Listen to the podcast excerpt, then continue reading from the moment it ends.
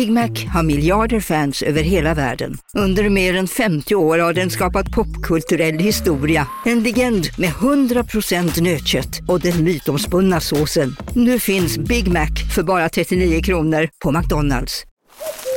Okej hörni, gänget! Vad är vårt motto? Allt är inte som du tror.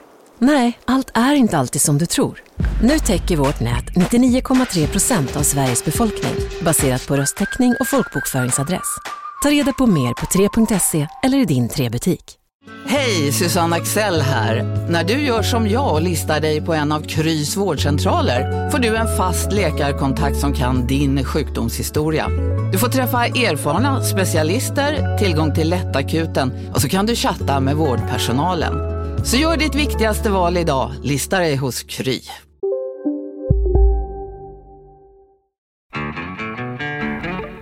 Lördagsgodis med Elving och Ringart.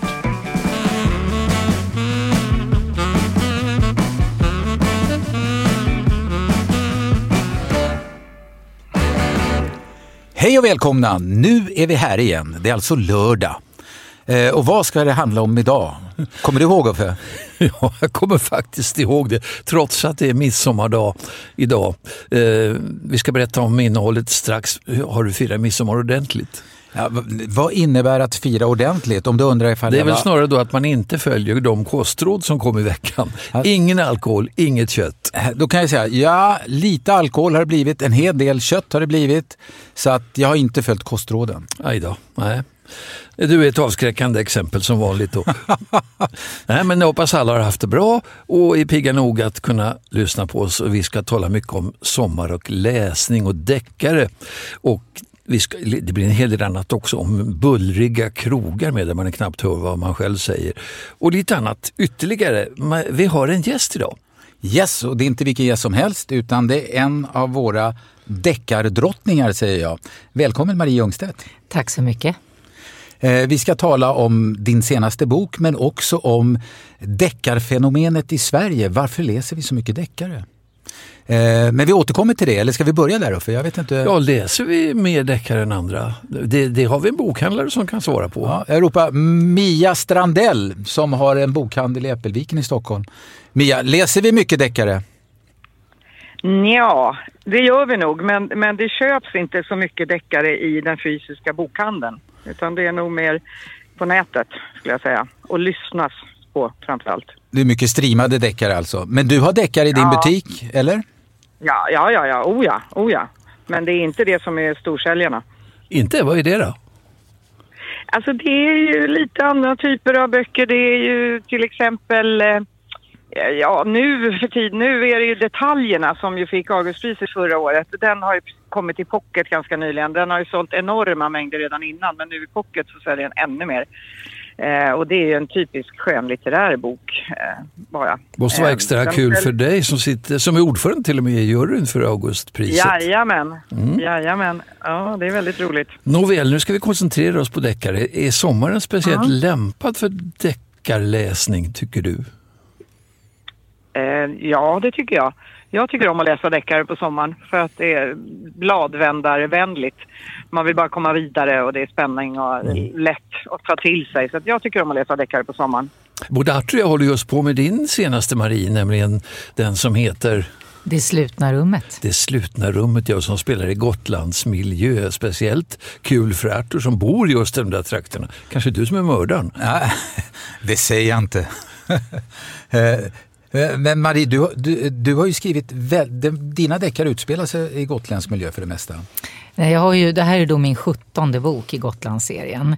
Eh, men sen så har jag ju skrivit eh, 21 kriminalromaner faktiskt på de 20 åren sedan jag debuterade. Och eh, jag har ju då ett par stycken utspelat på Gran Canaria. Sen jag bytt till Malaga, Malaga-sviten, där jag skrivit två böcker. Där den tredje eh, ska jag börja med strax. Hur, hur kommer det sig att det blev deckare och kriminalromaner för dig? Ja, det är flera orsaker. Alltså, framförallt därför att jag själv älskar deckare och spänning och har gjort ända sedan jag var liten. Jag har alltid läst väldigt mycket och böcker har alltid betytt väldigt mycket för mig. Och jag tyckte liksom att det var det bästa som fanns att få ha en sån här bok som man bara inte kan sluta läsa. Man måste bara fortsätta. Så det började ju väldigt tidigt alltså med Enid Blytons fem böcker och så blev det eh, Agatha Christie och så blev det eh, ja, de här Sherlock Holmes-böckerna och Sir Arthur Conan Doyle och sen så blev det ju Henning Mankell och ja, Stig Trenter. Och, ja, jag älskar helt enkelt mysterium och deckare. Sen tycker jag också att, du... Ja. ja, förlåt, tycker. Nej, men sen tycker jag också att det är eh, ett bra sätt att också berätta andra saker. Det behöver inte bara vara who did it, alltså vem gjorde det, utan mm. en deckare kan också ha en djupare innebörd. Vad får du ut av deckarläsning då? Ja men dels så är det ju otroligt kul att bli sådär, eh, jag är ju själv ganska lättskrämd vilket är lite lite absurt kanske eftersom jag själv skriver. Jag kan ju bli rädd för min egen text. Jag, jag sitter och skriver så blir jag räddare, mer och mer rädd. Eh, nej, men alltså, jag, det är ju någonting som kittlas det här. Att mm. bli lite skrämd och bli, alltså det här med spänning. Eh, när man inte kan sluta läsa. Det är ju det bästa som finns. Eh, och sen också eh, tycker jag liksom ofta miljöerna. Deckargenren har ju breddat så mycket också. Alltså nu är det ju inte längre bara det här med polisutredningar och sånt. Utan det handlar jättemycket om relationer. Miljön har blivit jätteviktig och spelar en stor roll. Så att deckargenren har ju också breddats väldigt mycket. Jag tror, ja, Sjöwall Wahlöö införde ju samhällskritik i deckarskrivandet en hel del också. Eh, är det en trend som har förstärkts och som du själv haka på. Inte så mycket va? Det tycker jag är lite olika med olika, men det är klart att det är utmärkande för svenska deckare. vi har ju en väldigt stark deckartradition och det var ju Sjöwall Wahlöö som, som började med den på 60-talet med sin enorma internationella succé och sådär. Men eh, eh, jag har en del samhällskritik. Det är klart att jag som gammal journalist också har örat mot marken och eh, lyssnar av vad som händer i samhället och sådär. Det, det smyger sig in i mina, mina deckare. Men jag har nog framför allt relationer tror jag. Och även det här temat som återkommer i alla mina böcker och det är ju det här med utsattheten under barndomen, hur vår barndom präglar oss och påverkar oss på olika sätt. Relationer med föräldrar och sånt som vi är med om som unga och hur det påverkar oss och kan göra det långt eh, upp i åren om man säger. Det, det är ett tema som återkommer som en röd tråd genom alla böckerna, mer eller mindre. Även om jag inte ens tänker på att jag ska ha med det så smyger det sig in där temat. Mm. Det, det, finns många kvinnliga deckarförfattare. Jag, jag tänker på Anna Jansson, Camilla Läckberg, Karin Alfredsson, Sofie Sarenbrant. Jag tänker på dig. Eh, Mia, har du de här eh, författarna i din bokhandel? För, förlåt, vad sa du nu? Nej, jag, tänkte, nu, nu. Jag, eh, jag, tänkte, har du de här? Det är många kvinnliga deckarförfattare. Eh, har, du många, har du dem i bokhandeln? Eh, inte alla, men, men ganska många. Marie, Marie har jag faktiskt. Hennes böcker har jag. Tack för det, eh, säger jag. jag har, ja, det är så lite så. Sofie Sarenbrant har jag ju också. Hon säljer ju faktiskt ganska bra hos mig, men hon är ju också Brommabo så att det blir väldigt lokalt. Eh, men andra, jag, jag, tycker det var lite roligt att vi började prata om, att ni pratade om Sjöwall Wahlöö därför att det har precis kommit en, en ny bok som Per Hellgren har skrivit och nu tappade jag namnet på den men den är lite grann sådär, den, den bygger på den traditionen och är lite så här Sjöwall Wahlöösk om man kan säga så. Um, så att han tar liksom upp den här gamla deckartraditionen och det handlar väldigt mycket om det svenska deckarundret uh, som ju faktiskt är ett under. Svenskarna är väldigt, väldigt bra på deckare tycker jag. Eh, då är en annan fråga till dig. Var får du alla intriger ifrån? Jag tänkte, hade du jobbat som polis eller advokat eller något sånt, då hade du kunnat plocka idéer och tankar ifrån ditt yrkesliv. Men, men här får du sitta på din kammare och eh, knäcka idéer och tankar. Mm. Det är ju så här, jag kan ju själv se när jag ser de här 21 böckerna stå i bokhyllan, så kan jag tänka, har jag verkligen hittat på allt det där? Hur har det här gått till egentligen? Eh, och det är ju så att jag har ju aldrig haft någon plan för mitt skrivande. Eh, utan jag tar det verkligen bara bok för bok. Många frågade i början med Gotlandsserien. Det var ju väldigt populärt att säga jag ska skriva en trilogi eller jag ska skriva fyra eller sådär. Men jag, jag har aldrig kunnat säga hur många böcker det ska bli i den här serien. Nu är det ju 17 stycken. Eh, och jag vet inte var det kommer sluta heller. Men det är det att jag tar det verkligen bok för bok. Och eh, jag tänker tänker aldrig framåt. Utan när jag jobbar med en bok så är jag helt, har jag helt tunnelseende. Jag är helt fokuserad på den aktuella boken. Och jag får inga idéer om andra böcker. Men sen händer alltid samma sak. Och det är när jag skriver slutet på boken. För det är också det här, jag tar ingenting för givet heller. Utan jag tänker varje gång, vi får se om det här kommer funka. typ. Eh, men så händer alltid samma sak. Och det är när jag skriver slutet. Det är först när jag skriver själva upplösningen och slutet som jag vet att det kommer fungera. Eh, och när jag gör det och känner att det här kommer att wow, det, jag det klarar jag den här gången också. Alltså jag lyckades knyta ihop säcken. Wow, tänker jag. Konstaterar lite glatt överraskad varje gång. Och då är det precis som att det öppnas ett eh, fönster i huvudet och så blir jag mottaglig för nya idéer igen. Och då brukar det ta kanske en vecka eller två. Så har det hänt någonting. Alltså jag kan träffa någon människa som säger något eller jag är med om någonting eller jag ser någonting eh, som jag liksom reagerar på och då säger det bara klick i huvudet. Och det här kallar jag för mitt fragment. Eh, och jag får alltså ett fragment. En, en, och det är inte ens en idé, det är som en tändning tändande gnista. Eh, och när det, när det här fragmentet kommer så känner jag verkligen det. Och då blir jag så nyfiken på fragmentet. Men jag kan inte göra någonting åt det för jag måste redigera och boken ska komma ut och så. Så det tar ett par månader innan jag kan ta tag i det här. Men på något sätt så ligger det och puttrar i bakhuvudet. Och sen kan jag ta tag i fragmentet och då börjar jag eh, göra research kring det och så växer en historia fram. Och det har faktiskt funkat varje gång. Det är jättespännande. Nu har du svarat på den fråga jag tänkte ställa, hur du bygger en deckare. Men den bygger sig själv ganska mycket alltså? Nej, men vad jag gör då, till exempel om vi ska ta, ska säga fragmentet med den senaste boken, då, Det slutna rummet. Eh, den utspelar sig i grottmiljö. Alltså det är, första mordet sker ju i Lummelundagrottan på Gotland. Eh, sen finns det också en parallellhistoria med kor Korallgrottan i Jämtland som är Sveriges längsta grotta. Men eh, eh, när det var den här boken då, då var det ju så här att jag var, hade då skrivit slutet och kände att det funkar. Så blev, blev jag så öppen igen för intryck. Och då kom det ett nyhetsinslag på tv. Kommer ni ihåg det här fallet med den här kvinnan som hittades i det här gruvhålet i Norberg i, i mm. Västmanland? Ja, ja. Det här otäcka, fruktansvärda mm. fallet. Och det var en ung mm. kvinna som hade blivit misshandlad och våldtagen och, och nerslängd i det här gruvhålet. Som, hon hittades ju verkligen av en slump. Alltså. Eh, och och eh, då var det så att när de berättade om det här så filmade de liksom, först ner, man fick se i det här tv-inslaget, hur de filmade precis hur man kom ner i det här mörka gruvhålet och de här väggarna. Och, och sen filmade de underifrån, man kunde se det här ljuset där uppe. Och det gick verkligen att föreställa sig hur det skulle vara att ligga där på botten. Och den utsattheten och det tyckte jag var så, alltså påverkade mig så starkt. Så att eh, för mig blev det då den utsattheten, var kan jag hitta den på Gotland? Ja, Lummelundagrottan. Och, och, och då blev det så. Det var så det satte igång. När du får dina fragment, Måste du skriva ner dem då eller har du, ligger de och mal i huvudet? Eller måste du de ligger och mal i huvudet faktiskt. Och eh, vad jag gör då, då börjar jag med miljöresearch som ni hör. Men det som händer då när jag börjar med den här miljöresearchen, det är att då träffar jag ju människor som är där vid Lummelunda grottan och jag är där, där och undersöker. Själv får nya idéer och sen så leder det mig hela tiden vidare. Och sen vad jag brukar göra då, det, det här brukar ske på sommaren och då så skriver jag en synopsis. Och, alltså historien växer fram. Och så skriver jag en synopsis eh, som är ganska omfattande på 25-30 sidor om vad det ska handla om och så vidare. Och sen sätter jag igång och skriva. Tycker du fortfarande att det är kul? Jag tycker att det är fruktansvärt kul. Och jag ser ju varje gång jag får det här fragmentet så tänker jag så här, ja, ja, alltså vi får se om det här kan bli någonting. Jag, jag är verkligen helt förutsättningslös. Men så tycker jag att det är så himla kul att alltid blir en, en historia. Så du har inte något sån här produktionskrav på dig, att nu måste jag skriva en bok till, äh, nu måste jag göra det här? Jag bryr mig inte ett dugg om det faktiskt. Gör inte det? Eh, jag struntar i produktionskrav och leveranskrav och sånt. Står inte det i avtalen med förlagen? Ja, då, man har avtal, men jag känner att jag är en människa och jag, jag inte, det är inte så att jag tillverkar dammsugare utan jag skriver böcker. Och det, det handlar väldigt mycket om känslor och sådär. Så att, nej, men jag känner faktiskt inga krav överhuvudtaget. Har du redan drabbats av något fragment som kan ge nästa deckare? Ja, det har jag. oh, berätta, berätta, avslöja något. Okej, vad ska jag säga? Det var faktiskt så här att jag fick höra talas om ett gammalt fall från 1996. Och det är inte Visbymordet jag pratar om nu, alltså mordet på den här receptionisten i Visby, för det var faktiskt också 96. Utan det här är ett annat fall och det handlar om, jag kan säga att det handlar om tält. Sen säger jag inget mer. är, är, är, det på Gotland då? Ja, det är på Gotland. Okej okay då. Tält på Gotland, någon som har dött. Ja, det finns ju ett tält med i senaste boken också. Ja. Mm. Faktiskt som spelar en viss roll. Mia, om du skulle ge oss ett lästips till sommaren, då, vad ska vi läsa för något? Tycker du? Ja, jag tycker ni ska läsa Maries bok.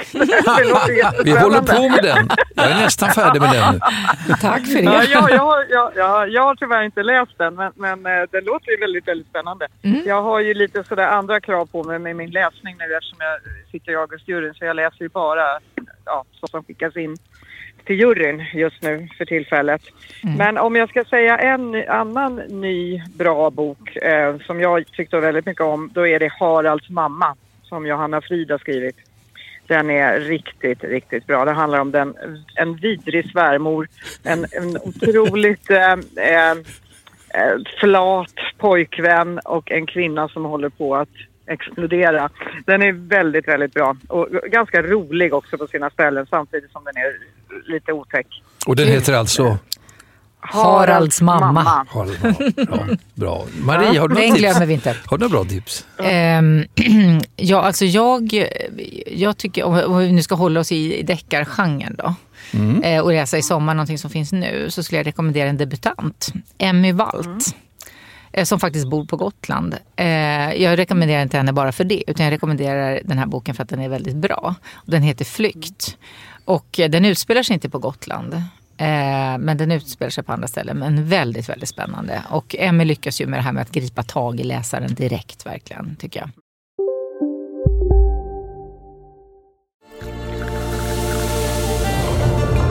Välkommen till Maccafé på utvalda McDonalds restauranger med Baristakaffe till rimligt pris. Vad sägs om en latte eller cappuccino för bara 35 kronor? Alltid gjorda av våra utbildade baristor. Hej Sverige! Apoteket finns här för dig och alla du tycker om. Nu hittar du extra bra pris på massor av produkter hos oss. Allt för att du ska må bra. Välkommen till oss på Apoteket. En nyhet. Nu kan du teckna livförsäkring hos Trygg-Hansa. Den ger dina nära ersättning som kan användas på det sätt som hjälper bäst. En försäkring för dig och till de som älskar dig. Läs mer och teckna på trygghansa.se. Trygg Hansa. Trygghet för livet.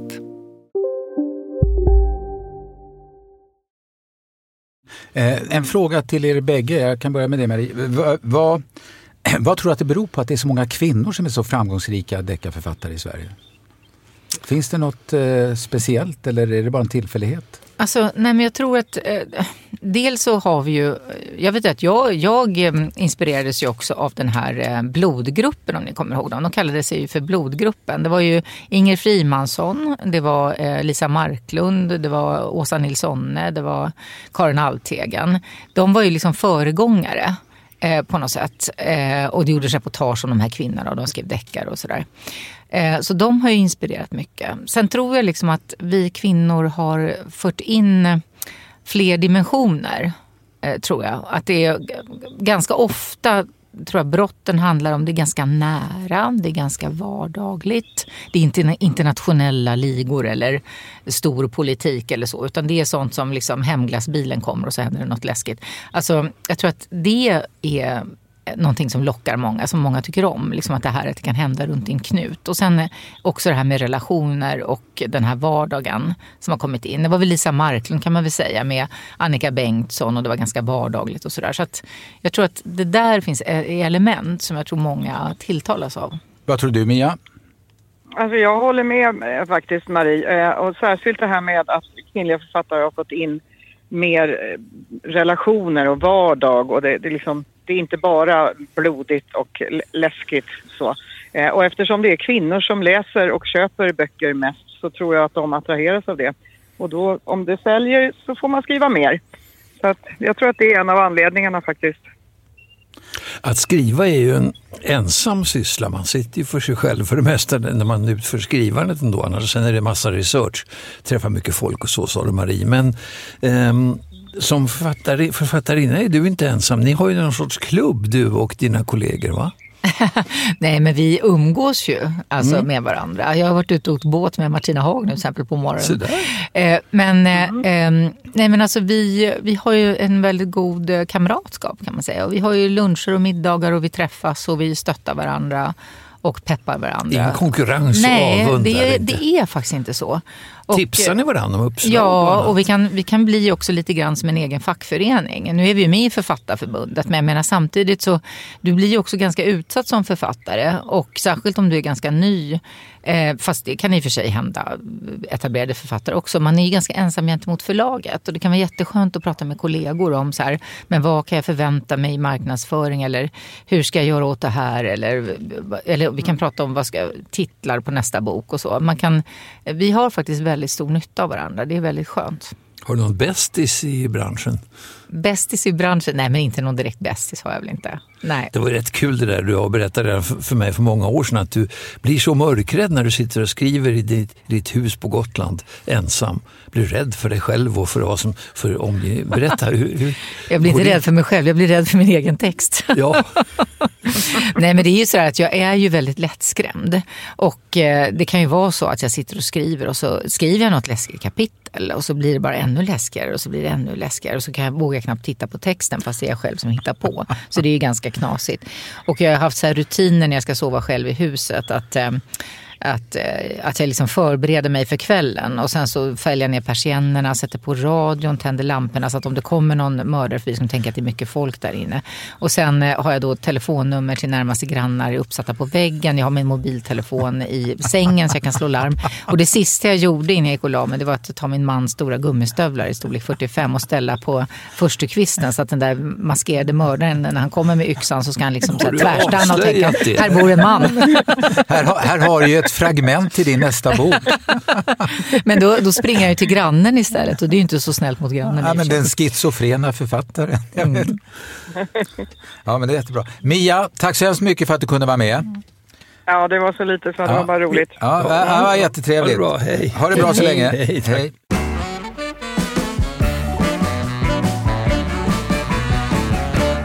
Har du några åsikter till exempel om bojkotten av Marabou som eh, sprider sig väldigt mycket nu? Mm. Ukraina har ju uttalat en önskan om att vi inte ska köpa Marabou-produkter eftersom företagets moderbolag har verksamhet kvar i Ryssland och inte vill sluta med den, uppenbarligen nu Mm. i alla fall. De kanske blir tvungna gissar jag så småningom. Nej men alltså den där mjölkchokladen smakar ju inte så gott när man tänker på, på det här. Så att eh, det är självklart tycker jag att man inte vill köpa Marabou-produkter så länge det här pågår. Jag tycker precis som du.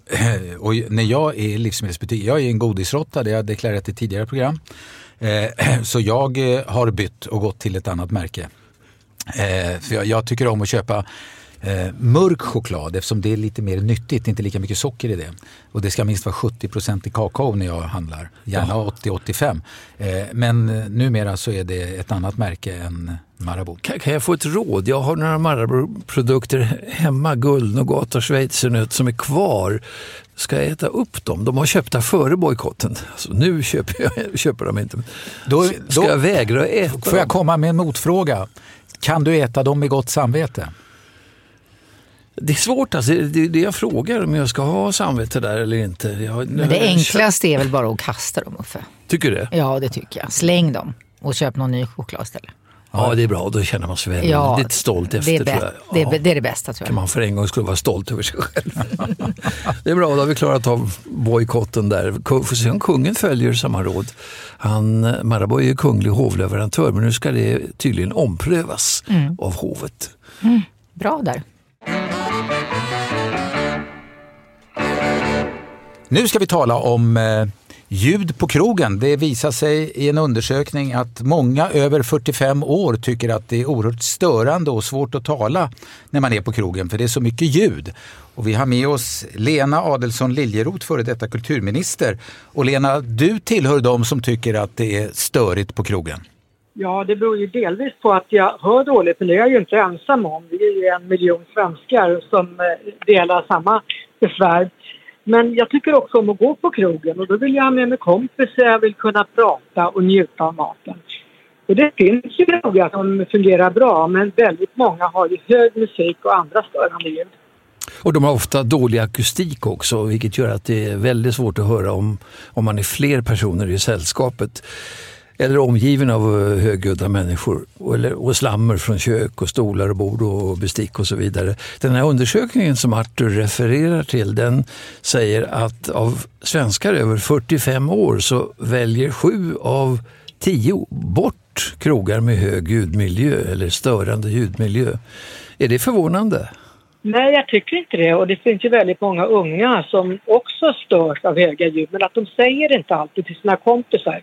För det kan verka lite töntigt. Vad säger du Marie? Är det, är du, tycker du det är jobbigt att sitta på krogen när det förs oväsen? Jag tycker att en stor del av njutningen i att gå ut och äta det är ju faktiskt att man får bli serverad god mat och ha ett trevligt sällskap och kunna sitta och prata. Samtalet tycker jag är jätteviktigt när man går ut och äter. Så att, eh, det är klart att det är jättejobbigt om, det, om man blir störd och knappt hör vad den andra personen säger på andra sidan bordet. Så det här med ljud är ju jätte, jätteviktigt att inte ha för hög ljudvolym. Det är många sinnen, precis som Marie är inne på, att man vill ha trevligt när man äter. Det är dyrt att gå på krogen. Men det, man vill, tycker ju om att det är en trevlig inredning. Det sägs att man äter med ögonen och ibland därmed äter mer än man kanske tänkt sig. Och kanske också med öronen. Eh, därför att du kan koncentrera dig på maten, du kan koncentrera dig på samtalet. Men då, för du som är en van krogbesökare, är det en trend som jag eh, känner att det spelas ju mycket musik på krogen också, det ligger där i bakgrunden hela tiden. Någon musik som, upp, som de tror ska förstärka matupplevelsen men effekten blir motsatt, eller? Ja, den blir motsatt. Eh, undersökningen säger att det är vetenskapligt belagt att maten smakar bättre om man äter den i lugn och ro med, med en något sån här tyst miljö runt omkring sig. Kan, det kan väl stämma? Ja, jag tycker verkligen och särskilt eh, på vissa restauranger man har alldeles för hög volym. Det är nästan som man vill skrämma ut gästerna så fort som möjligt. Eh, och på hotell tycker jag, som man ska äta frukost, så är det ofta så här big band jazz, liksom jätte på högsta volym när man ska försöka äta. Ja, så att jag, jag tror att den där okänsligheten för liksom, gästerna och hur de upplever det här med musik. Det... Le, vad ska man göra åt det här? Det har Lena möjligen eh, besked om, för du Lena är ju med i något som heter matro.nu som delar ut pris till krogar utan störande ljudmiljö. Ja, det finns ju flera eh, och vi, man kan hitta också fler och ge tips själv på matro.nu. Det är en helt ideell sajt. Eh, man kan leta upp den på mobilen eh, eller på datorn, matro.nu. Och jag vet ju också att eh, när det ibland har varit andra medier som har skrivit om de här krogarna så har det uppmärksammats av fler så att de har ju fått fullbokade eh, sittningar och det är väldigt nöjda och glada. Därför många vet inte riktigt hur de ska hitta de här restaurangerna och vill gärna ha tips. Ja, det stämmer säkert. Ehm, du ska tacka, du sitter på tåg nu så att det, det är svårt med... Jag vill gärna återkomma till temat. Det här finns mycket att prata om när det handlar om ljud. Det där temat, ja, det ska vi återkomma till. Det är mycket viktigt. Och det gör vi gärna framöver. Fortsatt trevlig tågresa. Sitter du i tyst kupé eller? Ja, det är ganska tyst här och jag tycker om att åka tåg så det är väldigt trevligt. Dessutom i tid. Ja, och ingen musik i högtalarna heller. Och ingen. Det är bra. Tack Lena, hej så länge. Blir det mycket krogbesök i sommar för er? Marie, ska du ut och svira mycket? Eller vad ska du göra? Jag kommer tillbringa största delen av sommaren på Gotland och då håller jag mig ganska långt ifrån kroglivet. Så jag tycker det är väldigt mysigt att bara grilla och vara hemma. Eh, jag kommer faktiskt också vara på Gotland eh, och jag kommer precis som du, men jag kommer kombinera grillandet med något eller några krogbesök. Det är trevligt att bli serverad, det är trevligt att äta god mat och det är trevligt att slippa disken. Så att jag ser det på det sättet.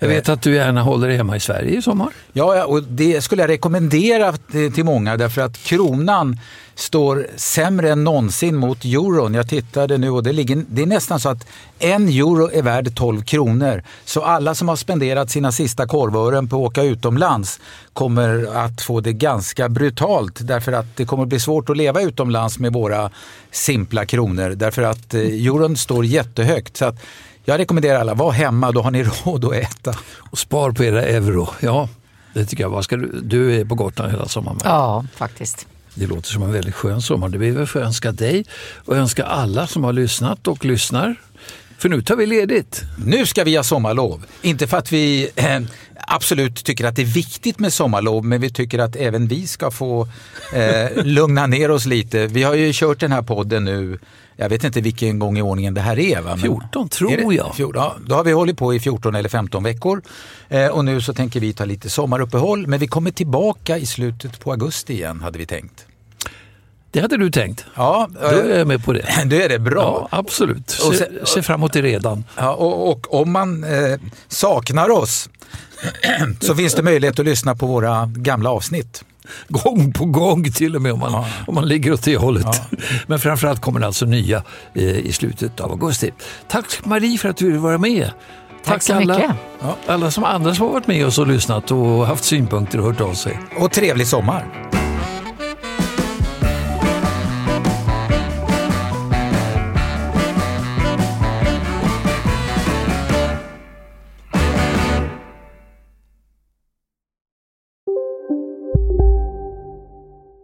Välkommen till Maccafé på utvalda McDonalds restauranger med Baristakaffe till rimligt pris. Vad sägs om en latte eller cappuccino för bara 35 kronor? Alltid gjorda av våra utbildade baristor. Hej, Synoptik här. Livet med glasögon ska vara bekymmersfritt. Därför får du 30% på alla glasögon när du väljer Synoptik All Inclusive. All service ingår alltid. Välkommen till Synoptik.